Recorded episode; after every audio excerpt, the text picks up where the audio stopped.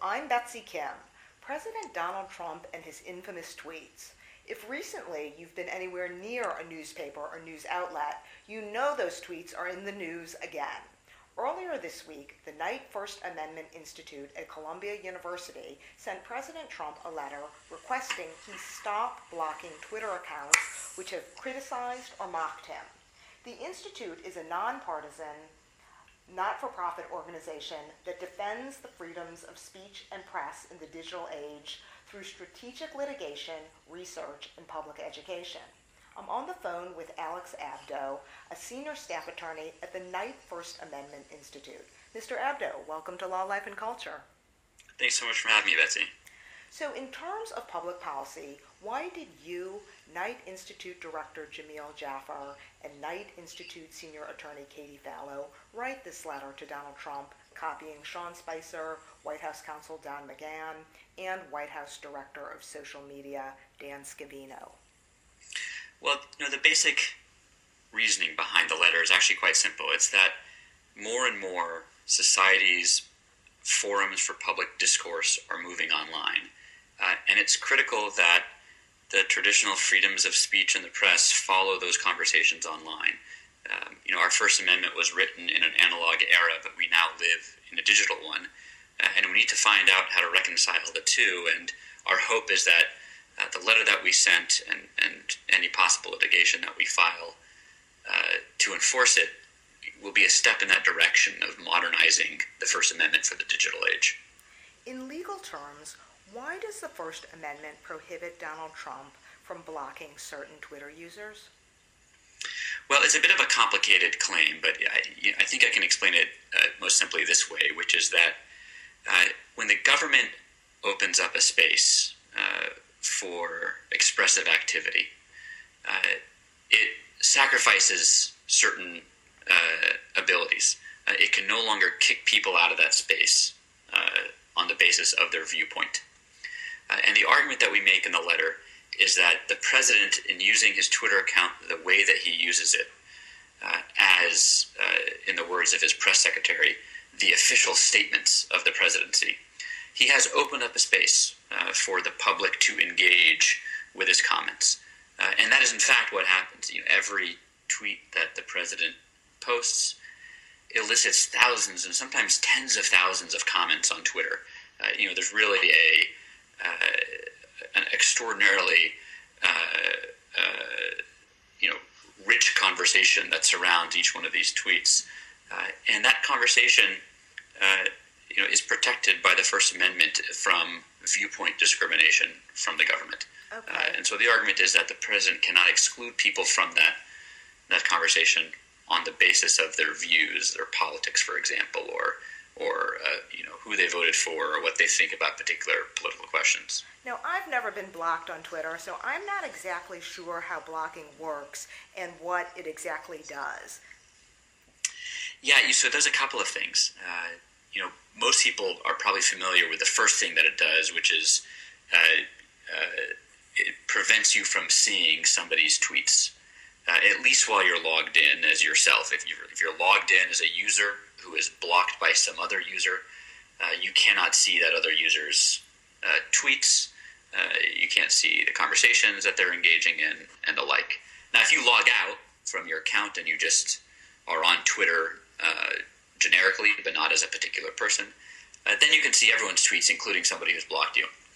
Uh, uh, the second thing, though, that blocking does, uh, which I think goes more to the heart of our concern, our First Amendment concern, is that uh, when you're blocked, you cannot participate in those comment threads. That you know what I was just describing a minute ago. You cannot uh, respond to the person who's blocked you or engage, you know, others in the give and take that happens uh, in that thread, uh, and that's a different kind of harm because you're kept out of the conversation. Uh, you, you, can't, you know, uh, share your responses with your followers. You can't voice your concerns, criticize uh, the policies being expressed in this, you know, unique and novel digital forum.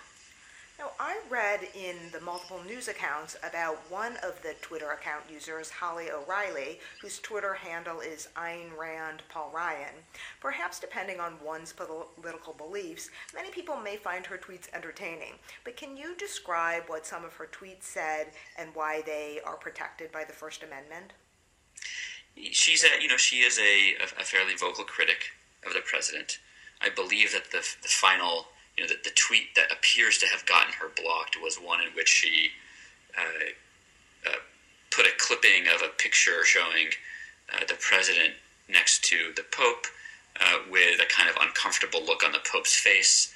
Uh, and she said something like, This is how the rest of us see you. Uh, so, you know, it's certainly a provocative tweet. It's one that expresses a pretty clear viewpoint that she has. Um, but it's one ultimately that expresses a political viewpoint. and if so, you agree with us that the president's comment threads uh, on Twitter are these sorts of public fora that the public is entitled to to debate on, then this is a classic kind of viewpoint discrimination that uh, you know that the First Amendment uh, prevents, and that's you know one of the bedrock principles of the First Amendment. Uh, you know, if you if you study any First Amendment law, uh, the first thing that you will invariably learn uh, is that if there were only one rule, it's that there's no viewpoint discrimination under the First Amendment, and that's what this would be. What about the argument that Ms. O'Reilly has 77,000 followers and she can still um, pull up and read at real Donald Trump tweets and then add that handle to her own tweets, although that tweet won't come up on his feed, her followers can still see what she has to say to Donald Trump, that she still has other avenues to express herself. Is it still violative of the First Amendment because she is getting shut out from Donald Trump's uh, feed? It is. She's being, you know, she's being kept out of the primary place where uh, uh, Twitter users you know debate the president's tweets. The place where they debate them are in the comment threads to those very tweets. Uh, you know, let me give let me give you a real world example. Uh, you know, uh, anyone can uh, picket near the town hall of, of their uh, of, of, their city. They can uh, reach people going in and out. They can hand out pamphlets. They can get their message across.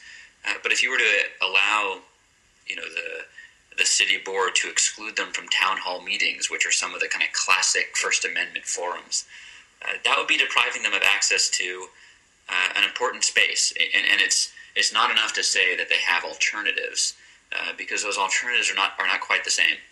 Okay, so I think that argument or analogy that you drew would also apply to any um, attorney's uh, possible argument that Donald Trump should be able to use the at real Donald Trump Twitter account as his personal account, but agreed to treat the at POTUS account as the designated public forum.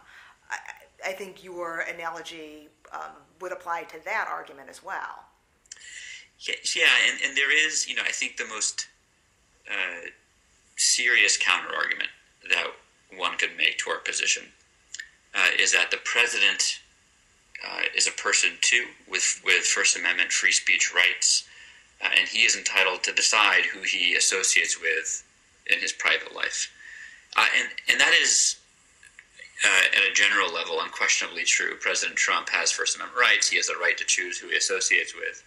Uh, and the real question is: uh, Is his account, which you know was created before he became president, it, it was created when he was a private individual. So, is that personally created account a you know what, what is called in First Amendment law a designated public forum? Has he opened it up to the public, um, you know, in some kind of official capacity for expressive activity? Uh, and, and that question is really a, a very fact specific one, which is how has the president used his account? Has he used it like a private person, or has he used it as uh, an officer of the United States? Uh, and I think the facts are, are pretty compelling that he's used it as an officer of the United States. Uh, you know, just just two days ago, his press secretary Sean Spicer said uh, that the White House's uh, uh tweets are official statements of the president. Uh, the president uses the account overwhelmingly to discuss matters of public policy, his his official decisions. he very often, for the first time, announces public policy decisions on Twitter. Yeah. So, for example, yesterday at I think it was 4:44 in the morning, and the president announced the uh, uh, nominee for the director of FBI was on his real Donald Trump Twitter account. He, he didn't do it on the POTUS account, which is the you know supposedly formal one.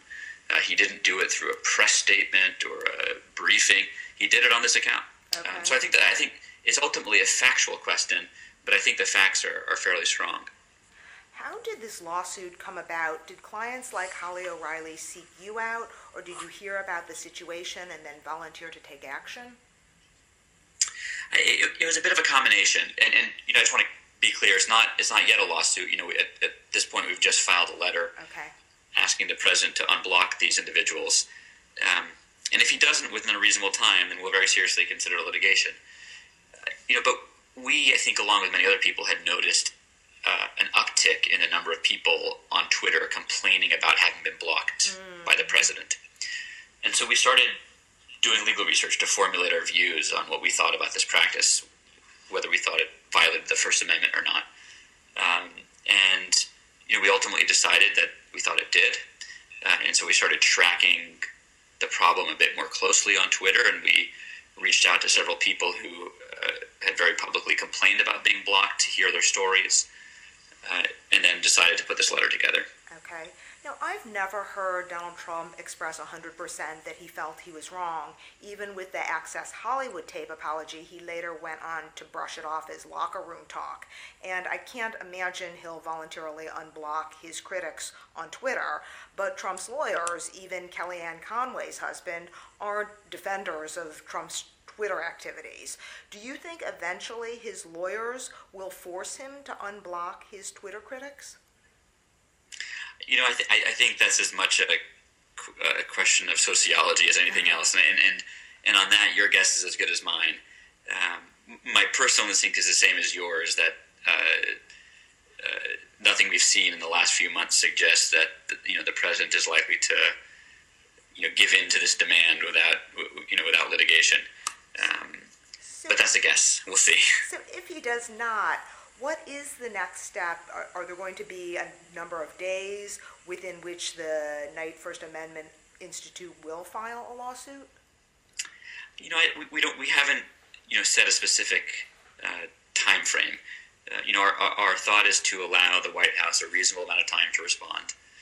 Um, you know, reasonable given that uh, you know the president has a lot of obligations other than running his Twitter account, and uh, there's a lot else going on. And then to make a decision about whether to file suit, uh, you know, in consultation with uh, you know the two people on whose behalf we sent the letter, and and and likely on uh, in consultation with the many other people who've now reached out to us after having seen the letter to say that they too have been blocked. Um, and if we decide to file suit, the next step would be to file a, a complaint in federal district court, Okay. um, uh, you know, seeking seeking the unblocking of, of these individuals. Now, this still very much relates to your core mission regarding the First Amendment in the digital age. But are some of Donald Trump's more notorious tweets even protected speech? Remember his infamous tweet, How low has President Obama gone to tap, double P, my phones during the very sacred election process? This is Nixon, Watergate, bad or sick guy. Could this be defamation? Well, so, th- so this is where the other principle that I mentioned comes into play, which is that the president is also, uh, you know, a, an individual with First Amendment rights, and uh, you know, the sort of speech he is engaged in on his Twitter account is, you know, often core political speech, uh, and to hold somebody liable for core political speech, you have to satisfy a very high threshold. Um, you have to show that it's uh, uh, you know, in this context where he's would be allegedly defaming a public figure, you know, the, the former President Obama, uh, that he made it with a reckless disregard for the truth or knowing that it was false. And that's a very hard thing to demonstrate, and it, and it rightfully is a very hard thing to demonstrate because you don't want to chill, uh, you know, overly chill uh, public discourse about public figures. Okay. But what about his tweet? Just arrived in Italy for the G7. Trip has been very successful. we made and saved the U.S. many billions of dollars and millions of jobs. Millions of jobs were not created. Does the First Amendment protect deliberate lies or false statements? Uh, you know, in, in, that context, there's not a specific individual named about whom a false and defamatory fact was stated. Uh, so it's not, you know, nobody would uh, be able to sue and claim that it was defamatory as to them. Uh, given that, you'd have to look for some other, you know, kind of cause of action. Um, and, you know, Congress has not either criminalized or provided some kind of civil cause of action for general falsehoods. Uh, and, and, to me, that's a virtue. Um, uh, you know, there's been a lot of focus on, on, on, fake news recently, but I think it would be a mistake to uh, pass a general law prohibiting falsehoods. Um, you know, there are often circumstances where you want to, where you have very specific harms. You know, fraudulent negotiation of a contract or falsehoods made in the context of, uh, you know, sensitive relationships like an attorney-client relationship or a medical relationship or the like. Uh, but in general civic discourse, you know, lies are ever present. Uh, people lie for all sorts of reasons, uh, big and small. Uh, you know, people lie about their weight. They lie about where they have to be to get out of an obligation they don't want to attend. Uh, they lie to protect other people's feelings. Um, you know, they lie not to disclose sensitive facts about themselves. So there are a lot of reasons why people lie, and so I, you know, I'd be very wary about going down the path where we broadly prohibit falsehoods. But do you think it's a different time because of with the technology of Twitter and Facebook and disinformation in trying to have an informed uh, public, an informed electorate to carry out a democracy, um, do you think Twitter and Facebook may have warped the ideals of the First Amendment's role in protecting our democracy? Because I think many people now seem to get their news from these online sources instead of reputable established newspapers and reputable sources have a core mission of accuracy and providing the best available version of the truth, but people go into these bubbles of confirmation biases and just listen to information they want to hear and believe it, whether it's true or not, and then go and vote. So, how do you protect the marketplace of ideas when all this disinformation can get spread and influence people who then go vote on the basis of this disinformation? Yeah, I think it's an excellent, excellent question, and it's one that we're going to have to figure out, uh, you know, how to solve. I, let, let me take a step back and, you know, talk about fake news more broadly. The phenomenon of deliberately false information uh, masquerading as news is, of course, not new. Uh, you know that ever since we've had the ability to print, we as a species have been printing false things and trying to pass them off as the truth to others. What has changed is that it's now easier than ever to distribute that information very, very quickly uh, on, on, a broad scale. You can do it yourself broadly, and if you're technically sophisticated, you can uh, employ bots on Twitter or other social media platforms to help your dissemination that that is a real change, and it's a um, you know that combines with a couple of other factors I think to create the echo chambers that you're talking about. Uh, but I think we should, in the first instance, uh, adjust the you know adjust these online tools uh, to better serve the ends we want them to serve, not through legislation, but through experiment with the tools themselves. You know, this is a very new phenomenon. The social media platforms themselves are very new. And I think before rushing to consider uh, legislating, uh, uh, you know, truth commissions, whether in government or in private companies, we should give the technology an opportunity to mature. Uh, so, you know, so what I would like to see uh, is that tech companies really thinking about two problems. One is the problem of echo chambers, which you mentioned, and echo chambers online tend to happen for one of two reasons. Uh, one is because uh, people self-select uh, the communities they want to be inside of, uh, and so end up with these very gerrymandered online experiences that reflect only the views that they want to hear. Uh, and so we can start to think about ways that these companies might deliberately expose people to a broader set of views. And the second way in which these echo chambers form online, I think, is based on what the social media platforms themselves uh, prioritize for you, the way that they choose what to show you. And that's almost always based on what gets clicks, not what is true or, or other sorts of metrics. Um, uh, and social media companies, I think, start to need to think more creatively about how to prioritize things, especially news items.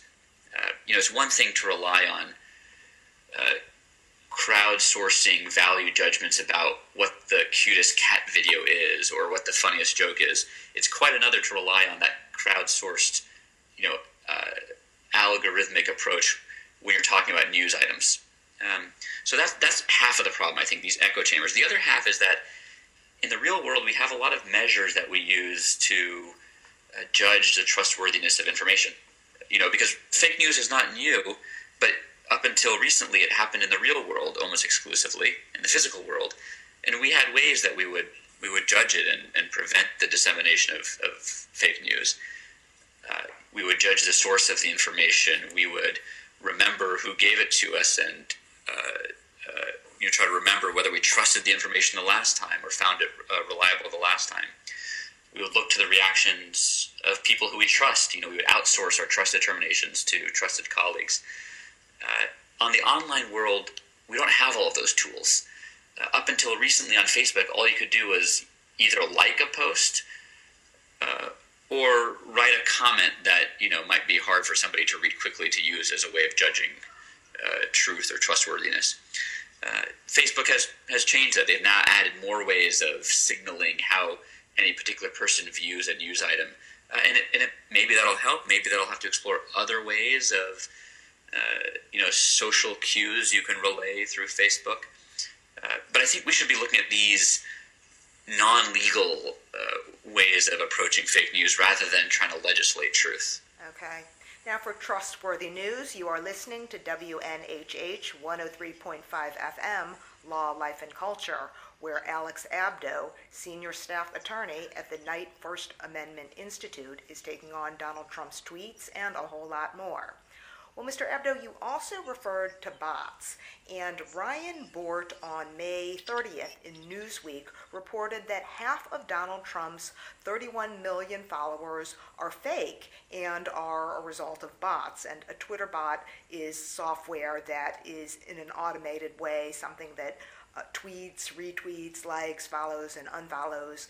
And people can buy a million account followers on Twitter for just say $400. Bort noted that an unusual number of Trump's followers were tweetless, pictureless accounts, and they joined the service all once in May 2017, um, at least a big block of um, them. So if actually only he has roughly 15 million followers. Should there be transparency about this as a public account of the president so it's not misguiding people as to the opinions in America? Well, I'm not, I'm not sure it's possible to hold the president to that level of transparency because I don't know that the president could determine easily whether any particular follower is a bot or not. I, I do think it is fair, though, to demand more of Twitter. Uh, you know, Twitter has an interest, uh, and Facebook has an interest in preserving the integrity of their platforms, and I think they realize that this is a problem, and they've been trying to, you know, solve it. It turns out it's a hard problem to solve. Uh, uh my understanding is that creating bots en masse like this is a violation of their terms of service, and so I'm sure they are trying to enforce those terms. Uh, you know, I, would be curious to know how successful they think those efforts are and how prevalent fake accounts in fact are you know on, on their service. I don't think we have answers to those sorts of basic questions. Uh, but you know but it's unquestionably a hard problem um, and i think it's one they're working on and i you know i hope they figure it out and that does get into the next question I was going to ask you, in that the company Twitter is providing the vehicle for Trump to provide the official voice of the president to the people and allowing Trump to block people. If there were a lawsuit, should Twitter also be a defendant? You know, our, our problem is with uh, President Trump, not with Twitter. Uh, you know, the president or one of his aides is the one doing the blocking. uh, and that's the conduct we're challenging. Um, you know, not anything that Twitter is doing. Twitter is within its rights to create this platform uh, to enable its users to block others. And there are a lot of good reasons why you might block people on Twitter, okay. including you know the very real problem of online harassment. Mm-hmm. Uh, you know, so we're certainly not challenging or wouldn't challenge. Uh, you know the way Twitter has set up its platform. Uh, but it is fair to hold a public official to account. Uh, you know, in the same way, when a public official rents out a private space uh, and then makes decisions about who can be there and who can't be, you can hold the public official accountable for those decisions, uh, but you wouldn't hold the private space, the person renting out the, the venue, accountable. Now, the Knight Institute is also working to protect people from governmental searches of electronic devices at the borders. Such searches are a disturbing concept for anyone who frequently travels internationally. The government argues this is part of the extreme vetting needed to help keep America safe from terrorists. Shortly after 9 11, um, many people seemed very willing to give up their privacy for heightened security. Is there any evidence that the compromise of privacy rights has kept our country safer? I, I don't think there is at that level of generality. Um, you know, one of the major shifts in uh, focus following 9 11 for the intelligence agencies was from targeted surveillance to bulk surveillance. You know, one of the very first things that uh, Ed Snowden disclosed to reporters, and, and uh, that was later disclosed by those reporters to the public, was that the NSA had been collecting the nation's call records in bulk uh, for many, many years. And this is one of the most studied forms of surveillance post 9 11, which is why I think it's relevant to look at. Uh, and there were two review groups who studied that program, this, this program of bulk collection, and both concluded that uh, uh, bulk collection contributed nothing to the intelligence community's ability to uh, prevent terrorism. Uh, and you know that's because uh, bulk surveillance is ultimately not good at preventing uh, preventing attacks. Now, of course, after the fact, after something has gone wrong, uh, if you have all of the information in the world already collected, it, that's helpful. Uh, but before the fact, you still need to know where to direct your investigative eye. You know what to look at, what to um, uh, you know, what to investigate, who to study, who to question. And on those sorts of decisions, uh, bulk collection uh, is not helpful. Okay. But even with the NSA surveillance, some people took the attitude that, look, I'm not doing anything wrong, and so what? Some anonymous guy in DC or wherever is reading my emails. I'll never meet him. I'll never know. So if this even if not prevents another 9/11, but even assists in the prosecution of uh, terrorists. I guess I don't really care if people are, or the government is uh, snooping in on me in that way. From your perspective as a former ACLU attorney, why do you disagree with that logic? Yeah, I think I have two responses to that logic. Uh, the first is that I'm not sure I agree that people really uh, have nothing to hide when they say they have nothing to hide. Um, you know, I, I have encountered that argument before, and I've often asked people who say it to me to give me their Gmail passwords or to give me their social security numbers, and nobody has yet taken me up on that offer. Um, I mean, I think the fact of the matter is that people do care about their privacy. Uh, you know, everyone values different things differently. Some people think uh, one thing is more private than another, and that's you know that's not surprising. But uh, I think we all have a core conception of privacy right, that we don't want to share. We, you know, we we have curtains for a reason. Um, we wear clothes for a reason. We, uh, we we tell friends. We present ourselves one way to our friends and differently to our work colleagues. Uh, that's what it means to be human. Is fundamentally to decide uh, what information is is yours and what information you share with others. The second, and, and maybe you know more importantly, uh, in a way, is that uh, it is true that majorities political majorities generally have little to fear of uh, less to fear of their government than political minorities. So if you're in a political majority, it's less likely that you are going to be the subject of uh, an investigation or even an, an, unlawful investigation. But if you're a political minority, uh, if you are a person of color in this country, if you are a journalist, uh, if you are a political dissident, you're much more likely to be subject to uh, law enforcement investigations or surveillance. And for those people, uh, the fact of broad surveillance matters tremendously because uh, it makes their work harder. It discourages them from doing uh, uh, the important work that they're doing. And so, even if you in the majority think you don't value your privacy, I hope you value the importance of having a society open enough to allow those political minorities to go about their work. Um, I think that's what the First Amendment was about. That's what the Fourth Amendment uh, was about, uh, and, and, you know that's why uh, so many of us are fighting for those those freedoms. In addition, I think the electronic service um, searches at the border take on a different dimension in that it's a violation where there seems to be more overt intimidation, at least from the news accounts that I've read, and you see the face of the person who takes away your cell phone or searches your cell phone or laptop. Do you see another difference in terms of fundamental rights violated in comparing this with the NSA massive sweeping up of electronic data and the demanding of passwords to access people's personal devices? You know, they're different programs, but uh, you know, I, I actually don't see a huge difference between the sort of faceless surveillance that the you know that uh, that comes to mind when you think of NSA surveillance and the face-to-face surveillance uh, that happens at the border.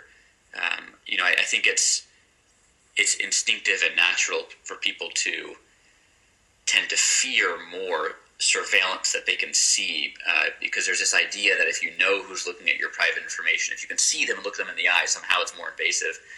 Um, but I'm not sure that's actually true. Um, you know that that uh, immigration authority bureaucrat who's reviewing your cell phone at the border and asking you invasive questions you might be one of a hundred people they see that day, a thousand people they see in a, in a, a two week period. Uh, you know, they will very quickly forget your private information. Uh, but we still feel as though we're violated in that instance. Uh, and I think we should similarly feel as though our privacy is violated when uh, the government is, uh, you know, uh, searching through our data in an electronic way, you know, either through computers or otherwise. because the harm you know, there, there, are many harms to surveillance, but uh, the one that is most insidious for democracy uh, is it the ability of surveillance to uh, to discourage uh, difference, to enforce a kind of conformity through uh, through observation. Uh, that I think is what closes open societies, and you know that is the fundamental concern about overreaching surveillance. Okay. And that I think can happen whether you can see the person watching you or you can't see them. You know, can you update me on where we are with the NSA massive sweeping up of electronic data? Can this still occur without warrants? It can, you know, it can. The NSA has a lot of different surveillance authorities. The one I was describing earlier, the bulk collection of call records, that authority is now ended. Yeah. Uh, uh, you know, when I was at the ACLU, I was part of a team of lawyers uh, uh that litigated a lawsuit that found that practice unconstitutional. Uh, sorry, not unconstitutional, but illegal under yeah. under statute. Uh, and Congress ended the program a few weeks after that. Uh, but the NSA has a lot of authorities, it turns out, and a number of those allow warrantless acquisition of Americans' communications. One of those laws is actually set to expire at the end of this year.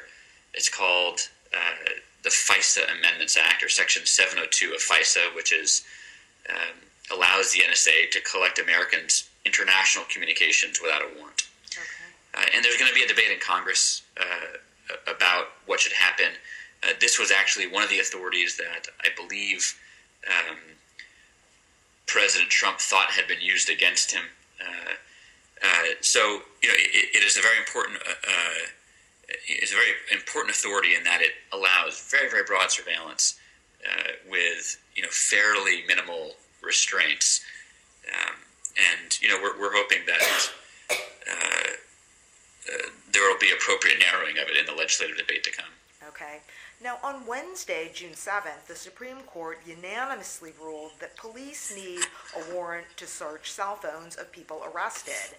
Chief Justice John Roberts wrote that cell phones are not just technological conveniences, but hold private information for many Americans. He noted it's far different than searching your pockets. How does this affect your case about searching cell phones and laptops at the border upon entering the U.S.? Yeah, well, this was a tremendously important ruling. Uh, this was, you know, called Riley versus California from I think about two years ago, and uh, it's important for a number of reasons. One is that it it recognized the basic principle that uh, our rights, as they were defined in the analog era, uh, need to be updated when we apply them in the digital one. Uh, because the government in that case was arguing uh, we have the general authority to search somebody when we arrest them, uh, and we can search their wallet, we can search their pockets, we can search their car, uh, and now that they're carrying a cell phone, we can search their cell phone too, all without a warrant. And the Supreme Court said, no, no, no, no, no. You can search a wallet, you can search the, you can search their car, but a phone is a different animal. A phone holds so much more information of such a greater sensitivity uh, that you need to justify that warrantless uh, that, that that exception to the warrant requirement on its own grounds. You can't rely on this analog era precedent.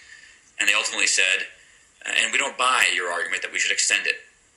Uh, and the very same thing uh, can and, and I think should be said about searches of cell phones at the border. Um, in that context, uh, the government has made a very similar argument. They have said searches at the border have historically been allowed to take place without a warrant. If somebody is coming across the border with a lot of photographs or a journal or um, you know packages or luggage, we can search through all of that without a warrant. And so now they're carrying cell phones, and we can search those too. Uh, and we think the same logic uh, should apply, uh, as in this cell phone search case that, that, that you were reading from. that cell phones are different. people carry so much information on their cell phones, more than you know, almost more private information than they store within their homes these days. They carry on their phones, uh, and to allow the government to rummage through that information without a warrant, uh, without even reasonable suspicion, uh, represents, I think, a grave, uh, you know, loophole into our, our, our, our, right to privacy. Sure. Are these electronic searches at the border, all without warrants, subject to the agent's discretion? Yes. Uh, CBP, this the uh, uh, cus, you know um, border protection, Customs and Border Protection, has a directive that allows it to search the cell phones of anyone crossing the border uh, without any suspicion whatsoever based on their discretionary determination at the moment. Uh, and they can even uh, hold on to your cell phone for a period of days or longer if they get extensions. Uh, they can copy your data off of it wholesale and search that data for as long as, as they deem necessary. Um, uh, and, they can later disseminate that information if, if they decide that they have reason to. For example, if they find evidence of a crime or something like that. Okay. Uh, you know, my understanding. Sorry, oh, oh um, was that you also referenced, I believe, the uptick in the number of searches at the border. And my understanding is um, it is the Customs Border Patrol and the CBP that you referenced, and ICE, Immigration and Customs Enforcement, both part of the Department of Homeland Security, that are making these searches. And that there's been an increase in warrantless searches of electronic devices. Um, at the border, Ron Nixon reported in April in the New York Times that there has been a surge in electronic searches, nearly 15,000 from October 2016 to March 2017, compared to 8,383 in the same period straddling 2015 and 2016. And in the same article, the agency uh, officials responded that electronic searches were less than 1% of the 1 189.6 million travelers that arrived in the United States. So I guess two questions. Why do you think there is this uptick in the number of searches? I think 9/11 is now getting to be, you know, further away in time as opposed to uh, more uh, pending or, or posing a more immediate threat. Why the uptick in searches, and how do you respond to the uh, uh, the government's claiming that it's just a very, very less than 1% of 189.6 million travelers. Sure. So, on, on the first question, the reality is that we don't know what accounts for the uptick. You know, my guess is that uh, now that CBP and ICE have this authority, that they're developing the technical capability to exercise that authority more and more. Um, you know, it takes time to search a cell phone. It takes time to make a copy of the data on it so you can search it later on. Um, you know, it takes technical capacity to do those things. And my guess is that they are uh, that they are very, very quickly ramping up that technical capacity. Uh, uh, and you know, it, uh, it may be that their end goal is to be able to search as many phones as possible crossing the border. Uh, you know, it, uh, some have said that one of the things they do when they search these phones uh, is scan all of the contacts on the phones uh, to, to create a kind of associational web to see who you're uh, who you associate with and compare that and, and, compare that to their own databases of persons of interest and the like. Uh, and if they could do that for everyone, I'm sure they would. Uh, it's just a matter of, of technological capability. Um, okay. Uh, you know, and, that, and that's in part what frightens me so much about the warrantless nature of this surveillance is that if you allow CBP the authority to do it without any justification whatsoever, then the only protection is really one of technical ability. Uh, because if if the day comes, when the day comes, that CBP uh, uh, can very quickly plug your phone into a into a wire on their you know the desk where they look at your passport, um, and then quickly copy all the data and then have you go on. Uh, they'll do that for everyone. Um, so that that's an answer to your first question. In answer to the second, uh, it is a small percentage at the moment. It appears to be a rapidly growing number. Uh, I worry that the numbers will get very large at some point. Uh, but that even even though not large now in a in terms of percentage, uh, the effect seems to be large. You know, you have to remember that uh, the communities that tend to get surveilled uh, are the same communities that have almost always been those being surveilled, namely communities of color uh, and communities that are in the political minority. Uh, and that is almost certainly the case for CBP searches as well. Uh, uh, you know, they, they, likely fall on the same kind of political minorities that uh, law enforcement and national security surveillance is, you know, traditionally targeted. and that casts a chill, I think, on those who are traveling across the border and are from those communities, um, including journalists, including uh, you know political dissidents and the like. The government has also said that such searches fight terrorism, child pornography, and human trafficking. What is your response to that defense of such searches? Well, I, I want the government uh, serving those interests. I want the government conducting surveillance and investigations to to fight terrorism and the like. Uh, but I want them to do it in a targeted way. And I think they can do it in a targeted way consistently with their mission. Uh, you know, you, you, can always say uh, that uh, just give us the authority to do all of our searches without a warrant, and that'll make it easier to do our jobs. You could say that about house searches. Uh, and I guarantee you, if you gave the FBI or local law enforcement the authority to raid every house they wanted without a warrant, I guarantee you they would find crime. Uh, but that's not the question. That's not how you measure uh, effectiveness. That's not how you measure uh, the balance between law enforcement authority and individual liberty. Uh, you know, the, the, debate has to be a slightly more nuanced one than that.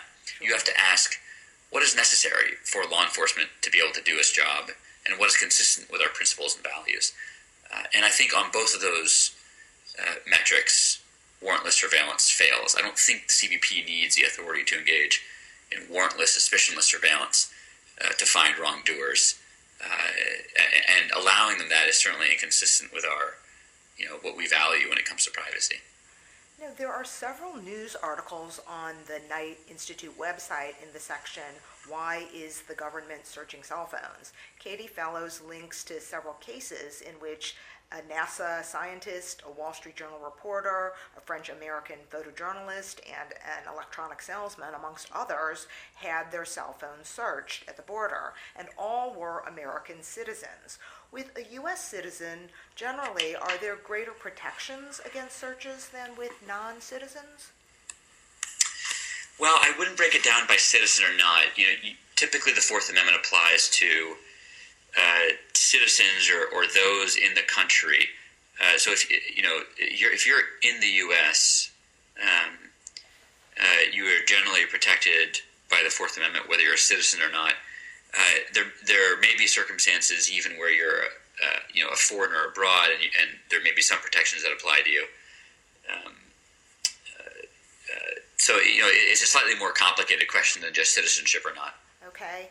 But I guess that is one thing I understand that the Knight Institute is looking at because my understanding is the Knight Institute, under a Freedom of Information Act FOIA request, asked for information concerning electronic device searches, including the CPB and ICE policies and practices, the number of U.S. citizens, permanent residents, green card holders, um, gender, race, ethnicity, nationality, country of birth, and numbers of travelers on watch lists or other selective status in counting, I guess, tabulating these searches.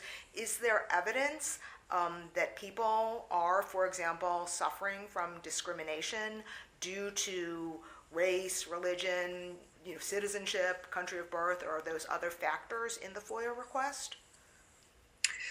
There have been some anecdotal complaints that uh, the people being stopped are being selected for discriminatory reasons. Uh, I I don't have any verification of that, um, and part of the reason that we filed the request that you are describing is to get the statistics relating to who's being selected, so that we can get a better understanding of whether those complaints are are justified. Uh, we don't know. Okay. Um, uh, you know that that's why we want want these statistics and you know, there was an internal study at CBP in 2011 uh, that resulted in, a, uh, in the drafting uh, of a report, you know, an internal uh, civil rights assessment of how CBP was engaging in these device searches at the border. Um, and, uh, you know, they recommended that CBP start tracking these numbers better to enable just this sort of oversight. And, and so that's what we're hoping to get are those numbers. Is it your intention to then make public the findings so they can be used for any public or private purposes? For example, in other litigation with the appeal in the travel ban, Muslim ban case? Absolutely. Uh, you know, any sort of information that we try to dislodge from government, uh, you know, we plan to make public. Also, the Knight, found, um, the Knight Institute has filed a lawsuit which would require the Trump administration to provide logs of the visitors to the White House and Trump's private properties in Florida and New York, in which the president has repeatedly conducted business. This would include dates and the persons who requested the clearance. Can you explain what this case is about and why it is a First Amendment issue? Sure. So, you know, the, the, the case is uh, just what you described. You know, we, uh, we are after the logs of those who are visiting uh, the president. Um, president Obama was uh, the first to establish a policy for the disclosure of of these logs, and during his presidency, he would release them periodically, you know, with a three or four month delay, uh, and he would uh, exclude from them certain private meetings uh, or meetings that might implicate uh, concerns about national security or the like, or for example, if he were, uh, you know, if you were interviewing a handful of judges for appointments and he didn't want people to know who he was interviewing, so they wouldn't, um, you know, start to figure out who he might select, he would exclude those, uh, and and that was a, a great policy. It gave Americans a very unique insight into who exercised influence over, uh, you know, the most the most powerful office in our country. Uh, and many stories were written based on those logs. There were a lot of interesting um, studies based on uh, how visiting the White House affected the profitability of companies, for example. There's a very interesting study I just saw a couple days ago, um, you know, about that correlation. Uh, and uh, you know, we had hoped that President Trump would continue that policy. Uh, he announced, uh, I think about two months ago now, or maybe three months ago, that he wasn't going to continue that policy, that he was not going to release the logs. Uh, and so we've now uh, filed suit to try to force disclosure under the Freedom of Information Act.